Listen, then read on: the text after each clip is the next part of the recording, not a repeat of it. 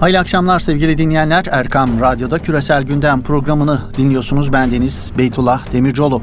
Sevgili dinleyenler Küresel Gündem programımızda bugün dış politika aracı olarak terör ve terörle mücadele meselesini konuşacağız.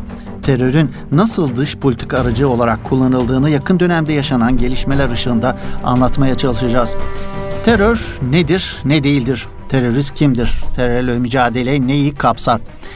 Bir hedefe ulaşmak amacıyla sivillere veya resmi şahsiyetlere yönelik baskı, yıldırma ve her türlü şiddete başvurma eylemi şeklinde genel bir tanımı yapılsa da uluslararası hukukun tanımlamakta en çok zorlandığı kavramlardan biridir terörizm mevzu.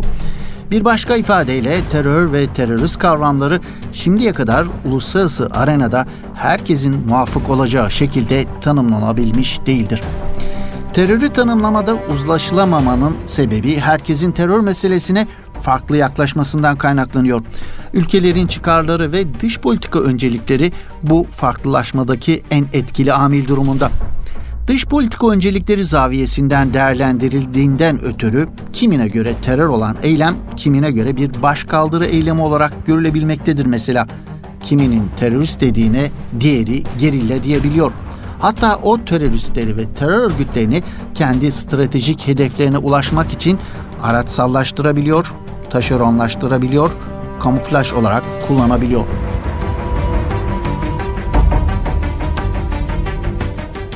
Terör örgütleri konusunda ülkelerin yaklaşım farklılıklarına biraz daha yakından bakalım dilerseniz sevgili dinleyenler. Siyonist İsrail yönetimine göre mesela Hamas gibi direniş örgütleri şöyle dursun, işgal devleti kendisini işgalci olarak gören herkese terörist yaftası yapıştırabiliyor mesela. Yine 2014 yılında Avrupa Birliği Adalet Divanı bünyesindeki genel mahkeme terör örgütü olduğuna yönelik yeterli yasal delil olmadığı gerekçesiyle Hamas'ın Avrupa Birliği'nin terör örgütleri listesinde yer almasının kurallara uygun olmadığını hükmetmişti. Ama Avrupa Birliği Adalet Divanı'nın terörist değil dediği Hamas'ı Suudi Arabistan, Mısır ve Birleşik Arap Emirlikleri siyasi mülahazalarla eli kanlı bir terör örgütü ilan edebiliyor. Yine Türkiye PKK-PYD'yi terörist örgütler listesinin başına yazarken sözüm ona müttefiki Amerika bu terörist örgüte tırlar dolusu silah ve lojistik destek verebiliyor. Avrupa Birliği ülkeleri terör örgütü PKK'ya kapalı ya da açık kol kanat gerebiliyor. Arap ülkelerinin terör örgütleri listesinde yer alan Hizbullah, İran ve Esed rejimine göre direniş hattının kahraman mücahitleri. Yani herkesin teröristi farklı.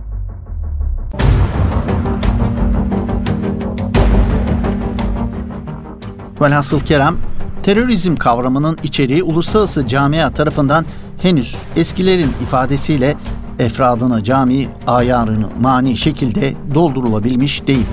Neyin terör eylemi olduğu ya da olmadığı, kimin terörist, kimin bağımsızlık savaşçısı olduğu ülkelerin çıkarları ve dış politika önceliklerini belirlemeye devam ettikçe bu konuda bir uzlaşı olmayacak gibi gözüküyor.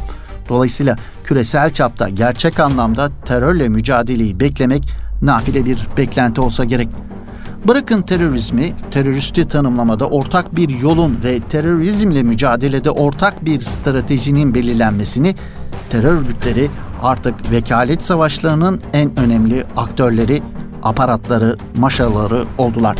Hem küresel hem bölgesel güçlerin bu aparatlardan kolay kolay vazgeçebileceğini beklemek fazla imserlik olsa gerek. DAEŞ terör örgütünün Orta Doğu'da nasıl herkes tarafından kullanılan ve nasıl her kapıyı açan maymuncuk haline getirildiğini hep birlikte gördük.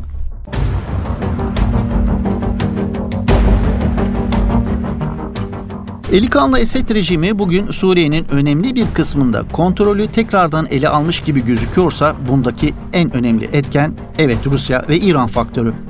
Özellikle Rusya faktörü çok önemli. Ancak Ondan önce terör örgütü DAEŞ'in sergilediği vahşet en çok İslam dinini terör dini olarak göstermeye çalışanlara ve Esed rejiminin işine yaradığı kuşka götürmez bir gerçek olarak karşımızda duruyor. Suriye'de Esed'e karşı savaşan tüm muhalif gruplara yönelik algının değişmesinde DAEŞ rejime inanılmaz bir propaganda yapma şansı tanıdı. Ta başından beri reform taleplerini tırnak içerisinde dinci teröristlerin kışkırtmaları diye sunan Esed rejimi dünyadaki DAEŞ algısını daha kullanışlı hale getirmek için terör örgütü DAEŞ'in önünü açacak hamleler yaptı. Onların sahada işlerini kolaylaştırdı. Bu sayede kadın çocuk demeden tüm muhalifleri katlederken aslında dünyanın başına bela olan DAEŞ terör örgütüyle savaştığı yalanını ileri sürdü. Süreç içerisinde de kendisine karşı savaşan tüm muhalif grupları DAEŞ ile özdeşleştirmeye önemli ölçüde muvaffak oldu. Dolayısıyla Esed rejimi Suriye'de gelinen nokta itibariyle üç aktöre sonsuz minnettardır. Rusya, İran ve ürettiği algıdan dolayı terör örgütü DAEŞ'e.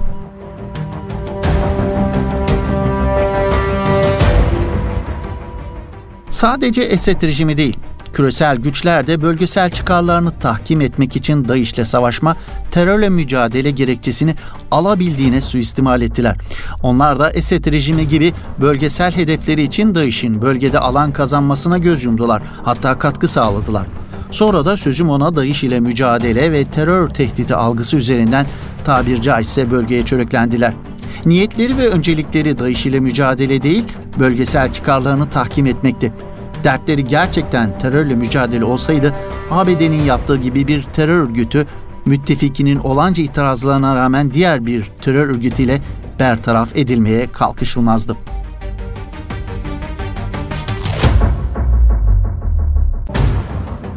Aslında uluslararası ilişkilerde terörle mücadele gerekçesinin nasıl suistimal edildiği daha önceki yıllarda da defaatle müşahede edildi.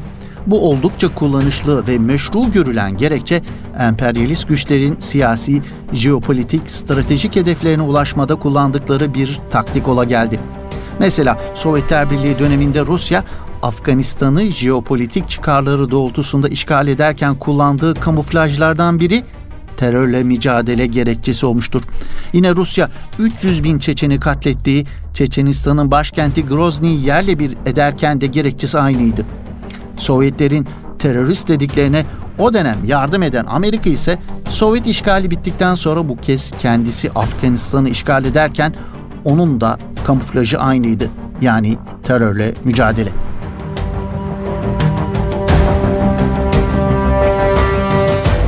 ...11 Eylül hadisesinin ardından 1 milyon insanın ölümüne sebep olacak Irak işgalini başlatmadan önce... ...dönemin ABD lideri W. Bush dünyaya seslenirken ya bizimlesiniz ya teröristlerle birliktesiniz demişti.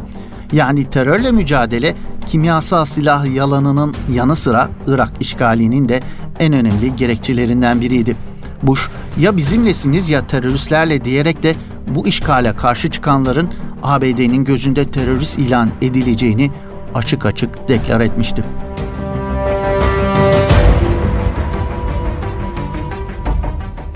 Teröristle terörle mücadele gerekçesi sadece emperyalist ülkelerin özellikle İslam coğrafyasındaki işgallerinin gerekçesi olmadı. Her kapıyı açan, her müdahaleyi meşrulaştırdığı düşünülen bu gerekçe despot rejimlerin de en önemli silahı kamuflajı oldu aynı zamanda. Orta Doğu'nun otoriter ve totaliter rejimleri koltuklarını korumak için siyasi rakip olarak gördükleri yapıları, siyasi oluşumları ve hareketleri tasfiye ederken ötekileştirirken, şeytanlaştırırken, arkasına sığındıkları, despotluklarını meşrulaştırırken öne sürdükleri en önemli gerekçeleri de terörle mücadeleydi. Dilerseniz bu tespitimizi son dönemde Orta Doğu'da yaşananlara bakarak hatırlayalım.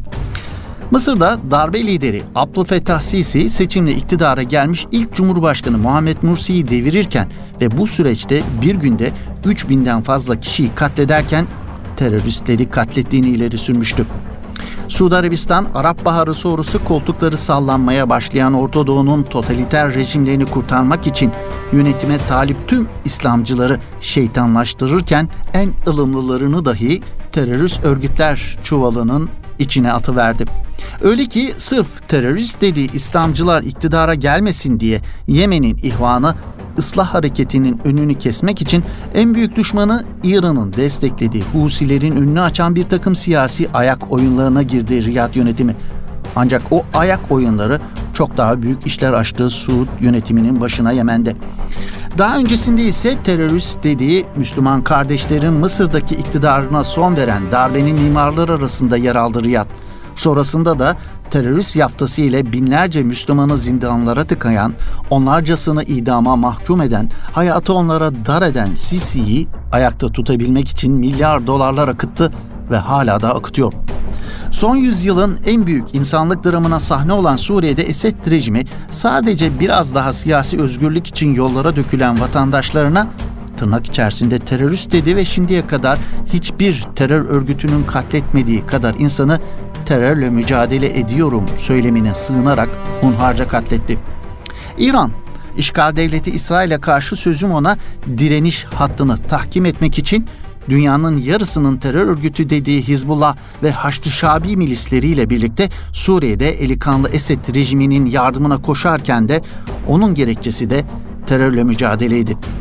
İsrail'e karşı Müslümanların demir yumruğu olacağı iddiasındaki İran, Suriye'de son birkaç yıl içinde İsrail'in 50 yılda katlettiği Filistinli Müslümandan çok daha fazla Müslümanı Suriye'de terörist diye katletti.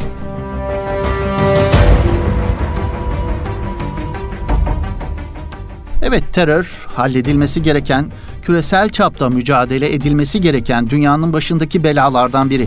Ama o belayı ortadan kaldırmaya niyetli uluslararası bir toplum şimdilik yok ne yazık ki.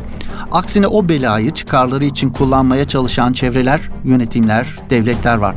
Onun da ötesinde terörün ortaya çıkmasına zemin hazırlayan, bizatihi terörün neşet etmesine kaynaklık eden politik yaklaşımlar ve örgütsel terörü azdıran devlet terörü var. Amerikalı Yahudi profesör Norman Finkelstein diyor ki, Uluslararası hukuka göre terörün tanımı belirli bir politik hedefe ulaşmak için sivilleri ve muharip olmayan unsurları hedef almaktır. Bu tanıma göre İsrail kendi politik hedeflerine ulaşmak için sivilleri hedef alıyor ve bu da uluslararası hukuk çerçevesinde İsrail'i bir terör devleti yapıyor. Yine ABD'li düşünür Noam Chomsky Amerika'nın 2003 yılında Irak'taki savaşın bir sonucu olarak DAEŞ gibi bir terörist grupların ana mücitlerinden biri olduğunu söyler. Dünyaya karşı demokrasi hamiliği yapan, yayınladığı insan hakları ve terör raporlarıyla ülkeleri sığgaya çeken Amerika'nın 11 Eylül sonrası terörle mücadele gerekçesiyle Afganistan, Pakistan, Irak ve Suriye'de ölümüne neden olduğu insan sayısının tam 2 milyonu geçtiğini belirtelim bu arada. Toparlarsak şiddeti bir hak arayışı metodu olarak gören, bu yolda sivilleri, masum insanları katletmeyi dahi meşru gören terörle, terörizmle devletler kendi imkanlarıyla bir şekilde mücadele ediyor. Terörün önüne geçebilmek için bir takım tedbirleri alıp hayata geçiriyorlar. Ama siyasi meşruiyetim var ve gücüm var diyerek düzenli ordularıyla terör östüren terörist devletlere karşı nasıl tedbir alınacağı sorusu problemin büyüğü olarak dünyanın önünde duruyor sevgili dinleyenler.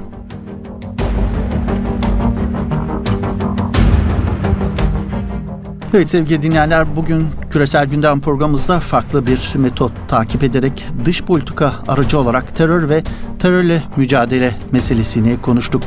Yeni bir Küresel Gündem programında buluşmak ümidiyle. Hoşçakalın, iyi akşamlar efendim.